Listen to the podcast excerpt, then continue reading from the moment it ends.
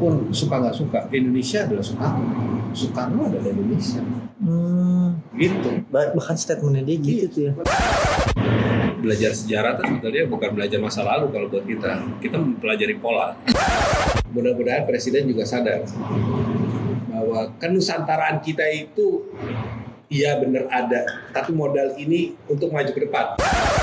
Kenapa nama Indonesia? Karena kita ini orang-orang suku-suku ini bukan orang asli ngerti gak? Hmm. Orang Jawa itu bukan orang asli.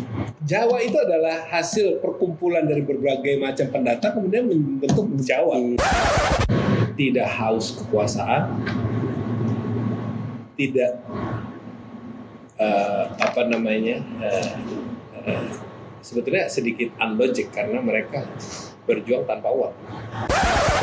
Nah itulah tadi kembali ke masalah keindonesiaan, keaslian tidak ada pretensi saya untuk mengaburkan atau meniadakan para suku itu.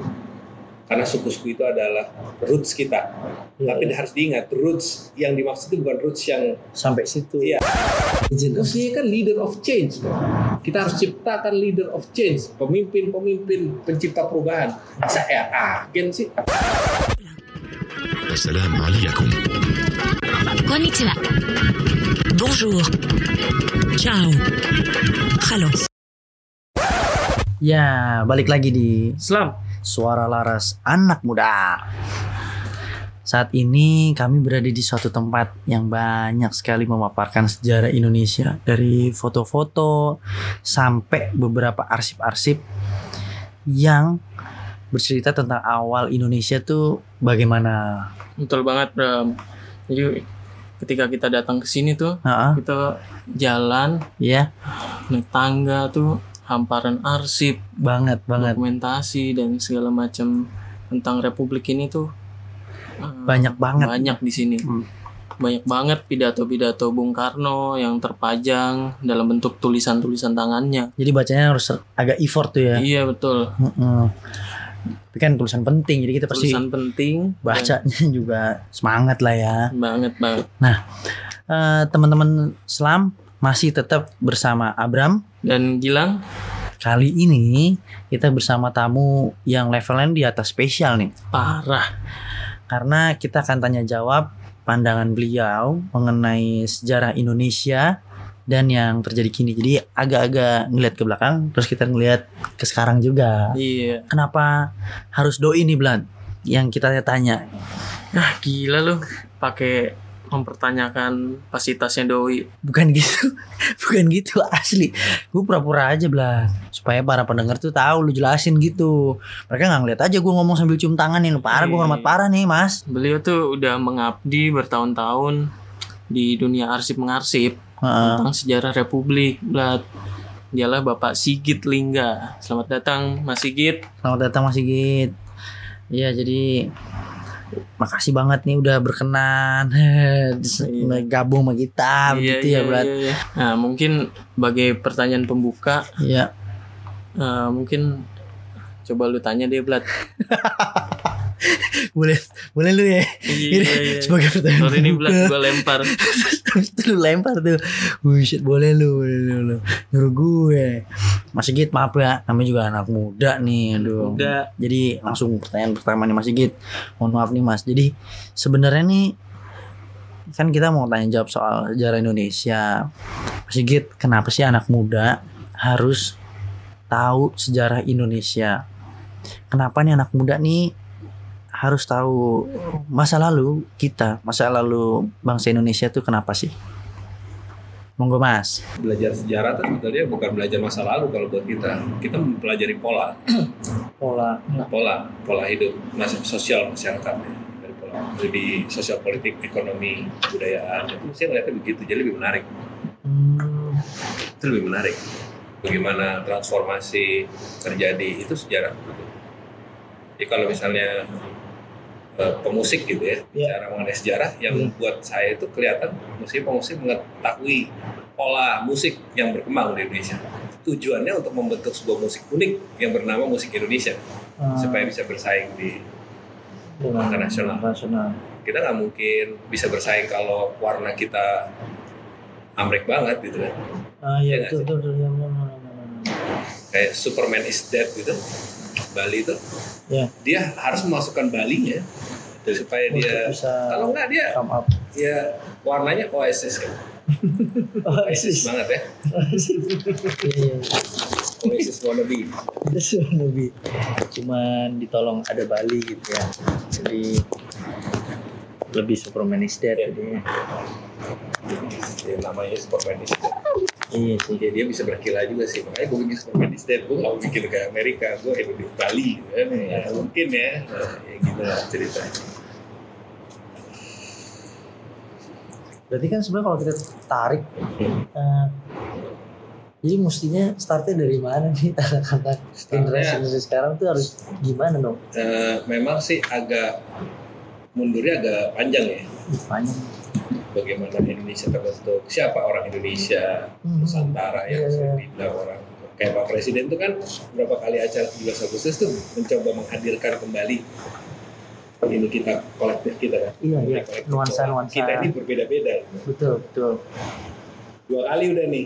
Dengan pakai dengan kostum. pakaian itu. Itu kan paling tidak kan memberikan wah ternyata ada ini baju apa ya? Kan orang kan Ah. bertanya gitu Ah, mungkin generasi sekarang juga nggak pernah tahu atau apa. Itu ada baiknya di situ. Nah mulai dari situ. Terus ke Indonesia modern. Panjang ya. Hmm.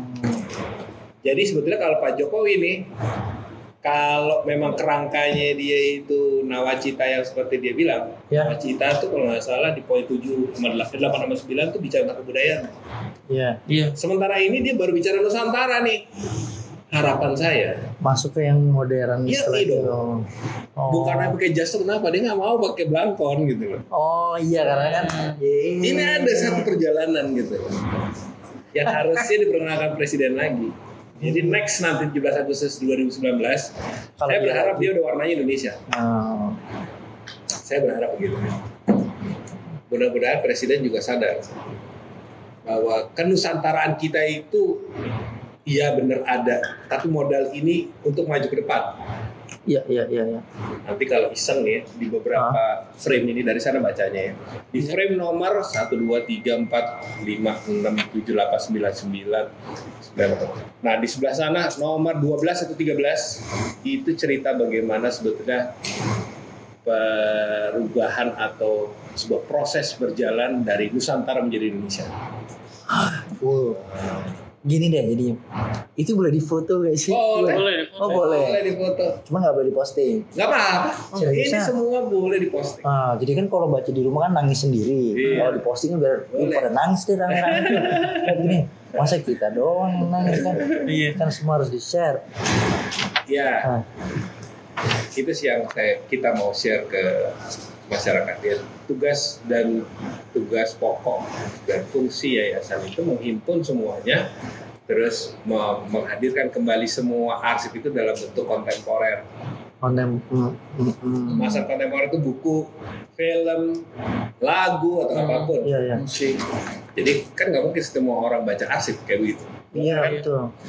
Oh, mungkin beberapa orang sih doyan gitu tapi Iya, memang harus ada. Kalau enggak, Memang enggak, ini sejarawan kita dikit loh.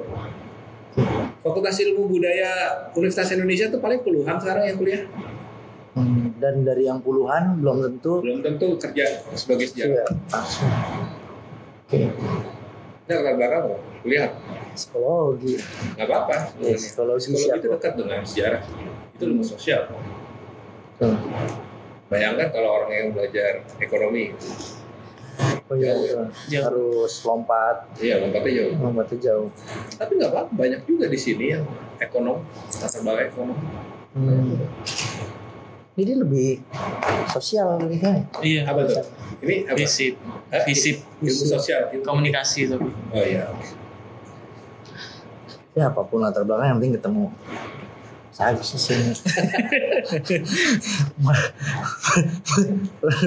ya mau pakai lewat jalan apa harus menang citra pariwara dulu gitu ya. Iya. Apa tuh? Apa tuh? Baru bisa ketemu Mas Agus di sini. Iya harus ada modalnya dulu. Iya. heeh. Hmm, buat ketemu. Tapi kalau kalau nggak sih nggak harus begitu ya. Artinya modal tuh keinginan, keingintahuan, ke- kesukaan terhadap apa eh, kesejarahan itu bukan modal. Nah, karena masuk ke sini ya kalau orang nggak suka membosankan gitu kayak begini. Walaupun di dalamnya ada cerita yang banyak yang bisa menginspirasi. Cuma kan untuk mendapatkan inti sari cerita itu kan orang bu- butuh effort nih. Benar, benar, benar, baca benar, apa gitu itu yang nah saya ingin membuat percepatan di situ Iya iya iya iya. Ya. percepatan misalnya buku juga nggak perlu saya cetak buku lagi buku cetakan ya tapi electronic books ada kalau electronic books itu kan dia bisa dengan mudah kita sisir tuh kebutuhan kita apa Oh iya iya. quote Bung Karno untuk masalah kebudayaan terus keluar, Wah, Kan asik betul, kan betul, gitu ya. betul. Tinggal barat itu kalau kita kontrol F gitu lah ya. Ya. Terus habis itu kita cari dulu baru dipelajari. akibatnya nggak tahu deh generasi sekarang dengan sangat mudahnya ya emang adanya begitu ya ya nggak bisa diinikan ya jadi ya ya Bung Karno zaman dulu emang lari kayak gini-gini tapi dia effortnya gede banget dibaca buku Tapi enggak, kalau menurut salah satu juri kemarin, ya ya itu ngeluarin statement. Eh, karena kan mungkin kemarin nuansanya apa ya? Hmm, advertising gitu ya. Jadi tuh dia ngeluarin statement bahwa tolong yang terus para peserta gitu sebaiknya baca buku Hmm. gitu bukunya yang fisik terus habis itu bilang setelah yang fisik bacalah buku yang yang tangan pertama gitu yang Oh. bukan sadur sadur saduran Hmm. gitu bilang untuk menghargai copyright. Eh, enggak juga sih. Maksudnya dia benar-benar inti. inti buku yang sebenarnya gitu bukan yang eh, hasil Oh interpretasi kali ya. iya, yang bukan hasil apa eh, ini apa interpretasi. iya. Iya iya iya iya. Dia bilang dari situ kalian bisa dapat roots yang benar satu loh ini kok ini jurinya ngomongnya gini nih nih advertising apa? Apaan apa antropolog nih gini kita bilang teknologi iya gitu. Heeh. terus habis itu kok tumben gitu. Sedangkan kita kan biasanya kalau advertising kan digital Iya. terus Membaca. visual gitu. Dia, dia dia bahkan sudah Dia senior ya? senior nggak ya? Kang Hari itu. Senior. Hari siapa? senior. Hari. Dia dia pelaku dunia periklanan di periklanan. perusahaan. Saat mulai Saya orang periklanan dulu. mulai lo Mulen Low. Kalau nggak salah Eh, dia Hmm, Lulusan Bandung. Bandung. Bandung ITB ITB Hari. Iya mulai Udoyo. lo Oh, Hudoyo. Oh, anaknya Sabto Hudoyo dong. oh Jangan-jangan. Iya, ini kita saya- perlu klarifikasi ya. Sabto Hudoyo tuh pelukis. oh Dia punya istri itu namanya lupa. Ini juga model yang dibuat lukisannya jadi istrinya. Sabto Oh. Hudoyo kalau benar ya. ya ya sih dia bahkan ngeluarin statement itu gitu. iya jadi kok ya bahkan dia bahkan dia me- mengeluarkan statement juga bahwa eh, sebenarnya di dunia perikanan kita terjebak dalam eh, apa ya dunia digital terus akhirnya jadi membatasi mereka untuk di ranah digital doang Iya. gitu. Terus dia jadi kemarin menghimbau bahwa yuk lihat deh buku fisik yuk lihat gitu Soalnya nggak dapat. ah mungkin itu kali kalau yang pakai apa namanya metode control F atau search tadi Iya. mungkin soalnya nggak dapat dari satu buku Gitu ya? kan. Iya sih memang. Jadi Jadi lebih ya memang harus kembali ke roots ya, ke akar. Membaca itu memang sebuah eh, kegiatan yang melibatkan banyak hal. Berbeda dengan mendengar orang ngomong. hmm, Jadi ada proses di mana di situ secara psikologi dia masuk ke dalam sebuah alur pemikiran. ya ya ya ya ya benar ya, menyelam dalam dunia periklanan karena kalian mem- itu bersentuhan dengan masyarakat dengan apa, eh, manusia sebagai ini apa eh, most of them ya. itu memang dianjurkan untuk kita si pelaku apa namanya hmm, upaya eh, menyebarkan penyebaran apa, Informasi, produk, ya, informasi produk atau apa itu dengan mengetahui sedetail-detailnya dalam rangka untuk memberikan pemahaman terhadap calon pembeli atau calon konsumen klien, ya konsumen. Gitu. Hmm, Ya banyak hal di kita sangat limit lim- limit sekali untuk riset Iya. Baca buku itu kan terus riset, Banget banget. riset, apalagi kajian. Hmm. Bikin film tuh bisa bikin film sih dua bulan, tiga bulan riset gue bingung. Kita nggak boleh ngomong lama. Banyak sekali orang seperti itu. Kita nggak mau capek kayaknya. Ya film-film yang berhasil tuh di luar negeri itu risetnya gila-gila. Ya, Bahkan riset itu biayanya lebih besar daripada pembuatan filmnya. riset seperti itu. Karena yang mau dijual kan sebetulnya kan detail dari itu. Iya, iya, dari sebuah Kayak apa yang story yang di- digali. Apa yang mau disampaikan Hmm. itu. Kalau kita bikinnya asal ya kopi sini paste, kopi paste, ya cemplak film. Cemplang. Sayang duitnya. Iya, duit bikin filmnya. Nah, yang lucu gini nih, Mas. Eh, fenomena di tengah anak muda hmm, itu tuh nggak di satu skena doang. Di skena misalnya graffiti yang nembok-nembok itu, kalau dibikin event gede tuh kayak mungkin nggak lebarannya lah, lebaran nggak lebaran tahunannya, kayak lebaran hajinya lah gitu. Itu temanya back to the street. Kalau ke street nanti lu tahu rootsnya. Dia bilang, Hmm. dia bilang gitu nih. gitu. Hmm, satu itu baru graffiti kemarin acara dance Hmm. Yang di yang dua tahun belakangan tuh jadi jadi apa ya tolak ukur acara lebarannya street dance. Itu di Bandung judulnya jelas back to the roots. Oh. gitu.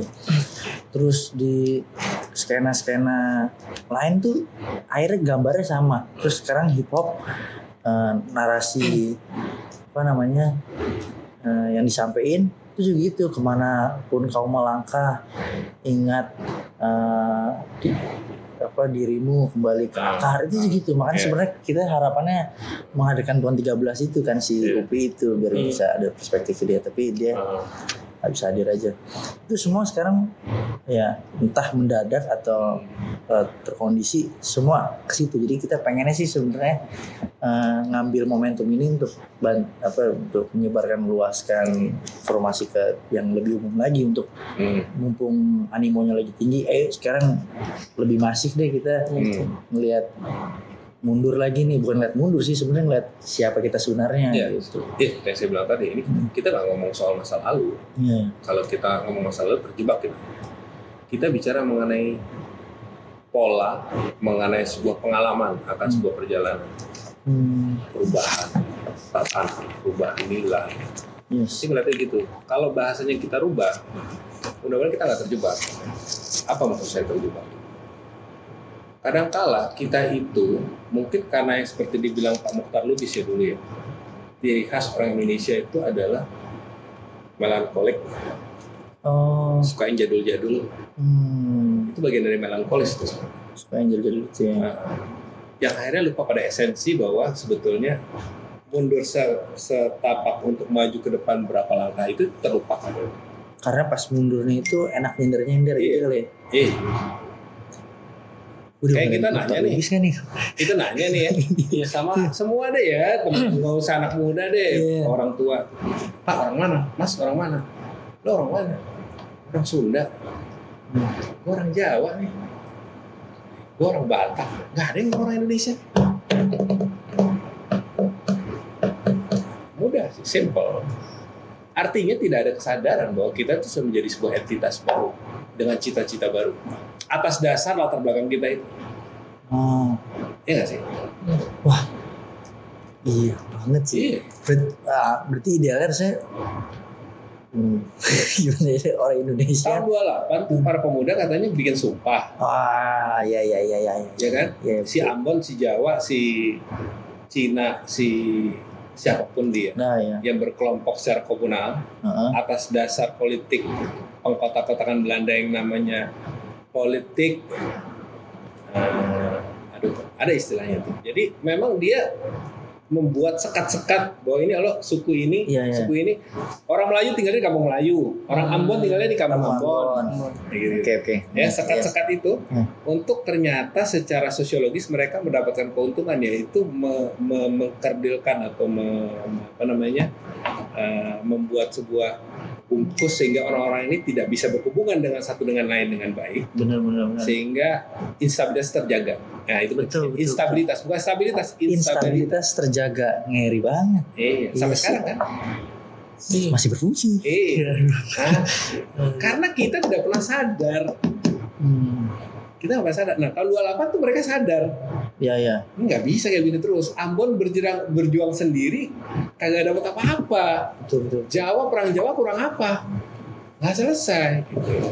Ya, kita harus orang-orang yang sependeritaan, sepenanggungan ini ya kemudian tercerahkan di tahun 1900 itu juga karena pendidikan tuh. Itu pencerahan Iya. itu karena pendidikan tuh. Karena adanya Renaissance di Prancis Iya. kemudian mewabah ke seluruh dunia termasuk ke Indonesia karena gubernur jenderalnya itu orang Prancis. Mereka pernah menguasai Belanda Menguasai Belanda. saat kurun waktu. Makanya di saat bangunlah itu ITB, Stovia, sekolah-sekolah yang ya. mulai Stovia. punya ini. Jadi Jadi Tomo keluarnya namanya Soekarno, keluarnya namanya Hatta, Syahrir. Akibat pendidikan tercerahkan mereka. Termasuk juga orang-orang yang kemudian menamai Yom Java, Yom Salabes Mhm. bersatu, berikrar kita berbangsa yang satu. Perjuangan kita satu Indonesia gitu. Ceritanya. cuman mungkin yang kalau jadi pinjem statementnya Pak Mokhtar Lubis Hmm. pas udah maju kita ada DNA melankolis gitu jadi dia kita mundur-mundur cuman nggak kita step back dua langkah tapi nggak step forward gitu kali ya Iya. Aduh. Jadi maksudnya juga sebetulnya ya kayak ini kita ceritanya ke mana-mana ya. Kayak misalnya kebudayaan Batak gitu ya Iya. dengan rumah adatnya. Itu adalah kebudayaan Batak itu sebetulnya itu bukan kebudayaan yang kita lihat itu stop pada satu masa gitu loh. Hmm. Kebudayaan Batak sendiri itu harus berkembang. Oh jadi dia sebenarnya harusnya mengcapture-nya itu ini pada tahun itu Iya. gitu Kita Terus- nggak bisa. Kita senang, sering kali kembali ke roots itu kembali itu jadi akarnya puritanism. Puritanism itu yang kadang-kadang mengecoh dan menyesatkan karena puritanism, puritanism itu artinya kembali ke ke ke apa namanya nilai awal, oh keaslian. ya Nah persoalannya Bung Karno tuh selalu ngomong kenapa nama Indonesia? Karena kita ini orang-orang suku-suku ini bukan orang asli, ngerti gak? Hmm. Orang Jawa itu bukan orang asli. Jawa itu adalah hasil perkumpulan dari berbagai macam pendatang kemudian membentuk Jawa. di Pulau Jawa Ah. terus jadi di Iya. Jawa Aslinya siapa yang punya asli? Kalau kita baca deh semua tulisan yang ada sebelum tahun 60 Iya, iya. mengenai ke Indonesia Hmm. Udah menjelaskan itu. Makanya kita namanya Indonesia. Indo itu adalah campuran. Nesia itu kalau nggak salah eh, apa namanya kepulauannya, Arki, arki- archipelago. Hmm. Jadi atas kesadaran itu, the founding fathers itu, kita lihat kita ini nggak ada yang asli, kita semuanya kita harus, datang semua gitu iya ya. kita oke menjadi satu apa nih? Apa penyatunya? Unsurnya apa? Bahasa, the very basic Ya. bahasa. Bahasa. Kita sepakati bahasa Melayu. Kebetulan bahasa Melayu waktu itu menjadi bahasa Indonesia karena bahasa Melayu banyak dipakai di eh, kancah perdagangan. Ya, Hmm. pesisir-pesisir. Jadi bahasa yang dipergunakan adalah bahasa eh, Melayu Indonesia. Yes. Lihat, Itu pemasaran. Kemudian ketika kita merdeka ada Pancasila dan sebagainya.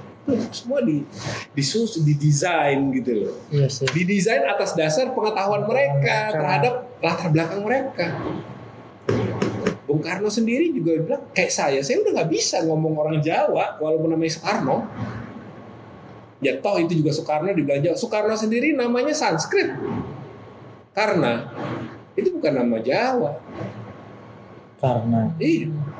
Karena Sanskrit. Saya nama Sigit. Sanskrit. Kamu nama siapa? waduh, udah manda lagi. Gilang. Gilang itu Sanskrit. Mas Faisal Arab. Iya. Ada nama asli Indonesia. Jadi sebetulnya tugas kita banyak. Setiap suku-suku itu harus mengembangkan dirinya untuk mengisi. Mengisi apa? Mengisi keindonesiaan. Hmm. Semua men- menuju satu titik. Semua menuju. Ini laboratorium hidup, hidup nih. Hidup. Laboratoriumnya para pemikir-pemikir yang namanya itu beliau-beliau itu. Mereka semuanya terlalu imajinatif karena terlalu banyak baca buku dan Terlalu banyak baca buku. exposure ketemu orang-orang Iya, hebat begitu. Iya, tapi kalau nggak gila sih mikirnya mungkin nggak kejadian. Oh enggak, Hmm. enggak. Satu generasi terbaik itu ya generasi 45. Terdidik, tidak haus kekuasaan, tidak eh, apa namanya eh, eh, sebetulnya sedikit unlogic karena mereka berjuang tanpa uang. Berjuang tanpa uang. Iya kan? Itu ya. Itu Jadi kayak sebuah pertanyaan siapa sekarang yang begitu gitu kan jadi nggak nggak ada gitu. ya sebenarnya nggak perlu balik kayak zaman Bung Karno, Bung Hatta sih. Ya pintar-pintarlah kalian Iya. semua amunisi perjuangan apa pun caranya ya Harus coba harus ya coba. pada waktu itu mereka karena serba nggak ada cuma modal semangat aja bisa ya hari ini tantangannya Mungkin beda tantangannya beda. Ya. beda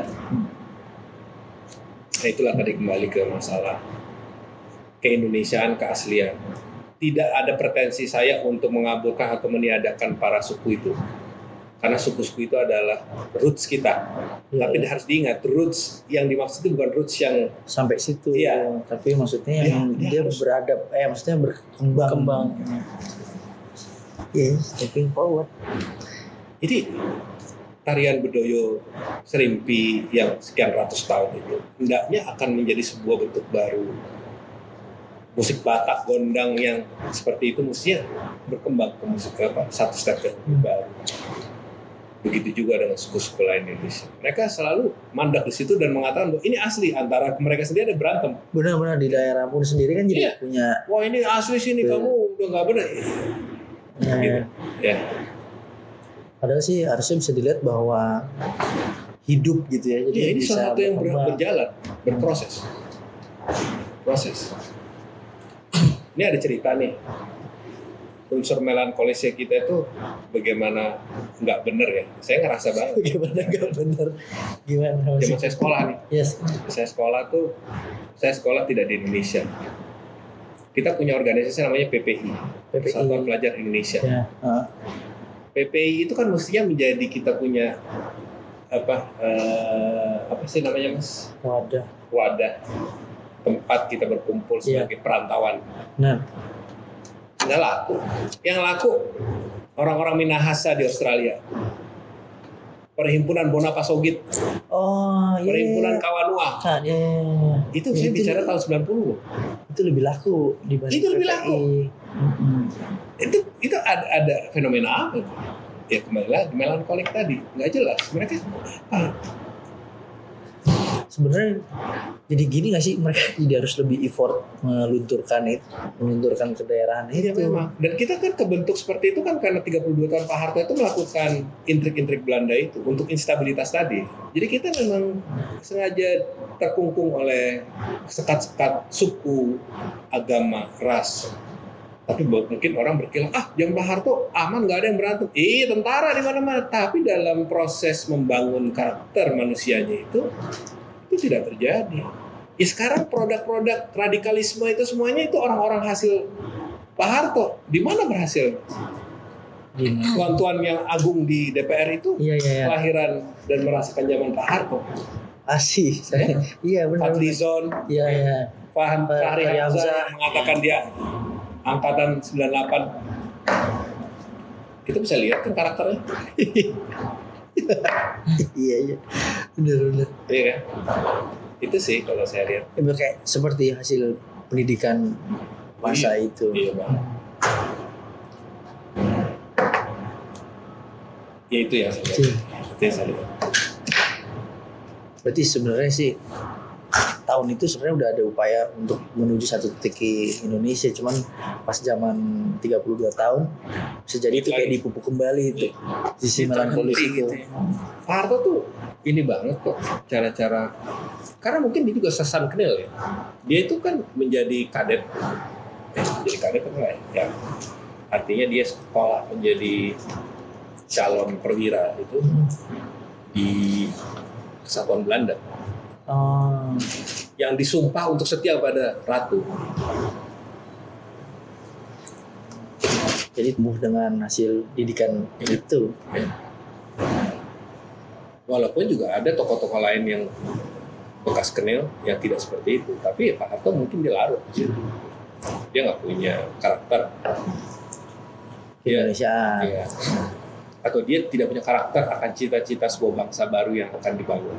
Oke. Dia hanya sebagai pekerja atau operator atau agen. Kayak Pak SBY paling suka tuh ngomong. A- agent of change. Oh, iya. Gue sering tanya tuh Mas Faisal, kayaknya dia salah. Agent Mestinya kan leader of change. Bro. Kita harus ciptakan leader of change, pemimpin-pemimpin pencipta perubahan. Saya agen sih.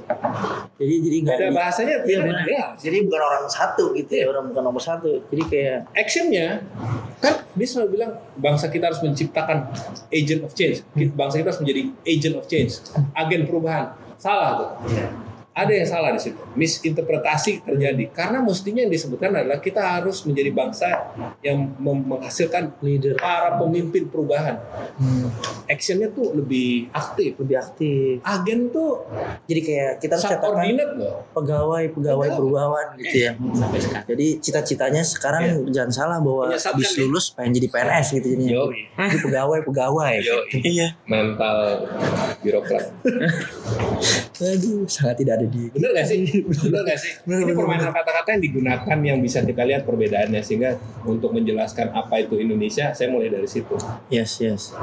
Eh, penyimpangan sejarah, apa namanya, pembelajaran sejarah kepada anak-anak bangsa itu ya tidak terjadi bahkan merusak karena ya itu tadi lihat aja bahasa yang disampaikan Gunakan aja iya digunakan aja itu tendensius loh banget Iya. dan itu kan apa ya? Maksudnya ya udah di record dan amin gitu iya kan. amin. Kita nggak pernah kita nggak pernah berpikir di situ. Kita nggak pernah berpikir. Kita nggak pernah kritis di situ. Berarti ke kritis di maksudnya pemuda yang kritis itu udah Jarang. kurang kurang. Kurang karena nggak ada yang ini ya nggak ada yang It- memprovokasi. Dan oh tidak ada yang memprovokasi. yang memprovokasi apa? Kalau saya sih buku alur cerita buku itu mengalami pemikiran itu itu memprovokasi saya. Panjang kan? Iya. beda kalau ngomong. Emosional beda. Pembaca buku tahu deh. Kita bisa merinding merinding Iya, bisa iya. bisa nggak waduh kalau udah masuk ke dalam buku. Buku. ya buku, buku ya seperti itu. Konstruksi yang dibangun oleh peradaban manusia modern yang mencatat apa pun juga bercerita tentang apa pun juga yang mengajak para pembacanya itu para apa yang yang apa namanya eh, eh, fokus dalam hal itu tuh mengalami mengalami apa yang dimaksud oleh si penulis Nulis. Iya. kita jarang baca buku Nah, akhirnya cukup berat. Sebelumnya teman-teman Slam, Sore Laras anak muda kita mohon maaf nih. Kita cukup stop di sini dulu, Tarik napas ya, tarik, tarik napas. napas biar teman-teman bisa meresap, kita juga bisa meresap sebentar cerita yang barusan Hmm. dibawakan oleh Mas Sigit bahwa ternyata itu sejarah bukan sekedar bicara soal masa lalu melainkan bagaimana kita memaknai pola yang terjadi di sosial politik di masyarakat Indonesia gitu. Iya benar. Tadi sih kita dengar tentang transformasi budaya Nusantara ya bahwa kekayaan Nusantara yang kita miliki itu sebenarnya modal, modal yang besar buat majuin bangsa ini. Jika kalau dilihat ternyata yang mendiami pulau-pulau di Indonesia ini udah nggak ada yang asli. Ya termasuk kita lah ya. Heeh, bahwa kita di Kalau daerah memaknai mayoritas minoritas itu sudah sudah nggak bisa kalau menurut Mas Sigit. tuh. Sigit. Jadi itu kayak apa namanya? Yang di Jawa juga ada orang Medan. Iya. yang di Sumatera juga banyak orang Jawa, orang Kalimantan gitu Iya ya. betul. Jadi untuk tahu roots mereka itu penting. Iya mereka iya. kayak gimana nilai-nilai yang dianut. Tapi itu jadiin modal buat walaupun berbeda-beda tapi satu jua. Iya. Bisa dibilang tuh generasi terbaik yang pernah dimiliki oleh bangsa ini adalah generasi tahun 45 Hmm. yang mana generasi tersebut tidak eh, berjuang berdasarkan materi Oh betul betul betul kekuasaan betul. Nah, ini nih yang digambarkan kalau bu- di buku generasi Pi yang ditulis oleh Dr. Muhammad Faisal Oh. dibilang bahwa generasi Alpha eh, bercerita tentang karakter-karakter yang di generasi tahun 45 tadi itu ya. Iya. Nah, iya betul karakter-karakter generasi 45 Soekarno Hmm. tuh memiliki karakter yang ideologis. Iya iya iya iya betul betul Yes. betul. Dan eh, sampai bahwa kalau sekarang nih kan di bukunya tuh yang sempat gue baca ada generasi alpha, beta, theta, V yang Iya. sekarang nih. Nah terus di buku itu juga bilang kalau udah di generasi V itu akan balik lagi ke generasi alpha atau alpha yang baru lah. Iya, bisa dibilang betul. neo alpha. Iya, Nah ini iya. sebenarnya cocok sama Indonesia karena ini kita harus sambut dengan benar-benar nih generasi neo alpha karena generasi neo alpha mudah-mudahan akan tumbuh subur di generasi Indonesia yang notabene-nya itu bonus demografi. betul. Yang kalau tadi Mas Sigit bilang terus adalah eh, janganlah cukup jadi agent of change. Jadilah eh, generasi yang di Neo Alpha itu adalah tumbuhlah leader of change. Gitu. Tadi kita dengerin apa lagi ya? Poinnya tuh ada literasi ya. Bahwa Literasi. dengan membaca buku kita bisa merasuk ke pikiran penulisnya dan bukunya harus banyak katanya. Betul, di mana generasi Soekarno, generasi apa tokoh-tokoh lain pada Hmm. 45 itu mereka hadir itu tidak eh, knowledge mereka hadir tidak tumbuh dari langit kalau kata Mas Sigit. Iya betul, Tapi betul. karena memang mereka memiliki akses membaca dan eh, itu membentuk kepribadian mereka, mereka cara berpikir mereka. cara berpikir mereka. Hmm, mungkin itu juga yang dibilang kali kalau karena generasi itu generasi emas gitu yang kita dalam menyambut nanti bonus demografi itu semoga menjadi generasi emas kedua Iya. nah itu harus banyak baca buku Iya. karena dengan baca buku pemuda akan jauh lebih kritis untuk menilai atau menanggapi suatu isu Betul. gitu, Nah, gitu kali kira-kira ya iya betul. Nah, kalau next episode kita akan bahas apa nih Blad tentang sama Mas Sigit episode berikut kita mungkin akan bicara banyak soal karya seni. Tadi dari beberapa buku yang ditampilkan oleh Mas Sigit ya dalam eh, kepada kita gitu. Kita sudah sempat beberapa baca dikit. Mhm. Ada seni rupa, eh, seni lukis, bahkan sampai karya film ya karya film. Oke, jadi teman-teman jangan bosan untuk dengerin episode selanjutnya. Nanti kita akan bicara soal seni di Indonesia ya. Betul. Eh, dan itu perannya penting Iya. dalam menghiasi kemerdekaan Indonesia. Kita dari Slam, Suara Laras anak muda Abram dan Gilang. bersama Mas Sigit. Pamit. Pamit. Sampai- Assalamualaikum. Assalamualaikum. Jangan lupa baca buku ya.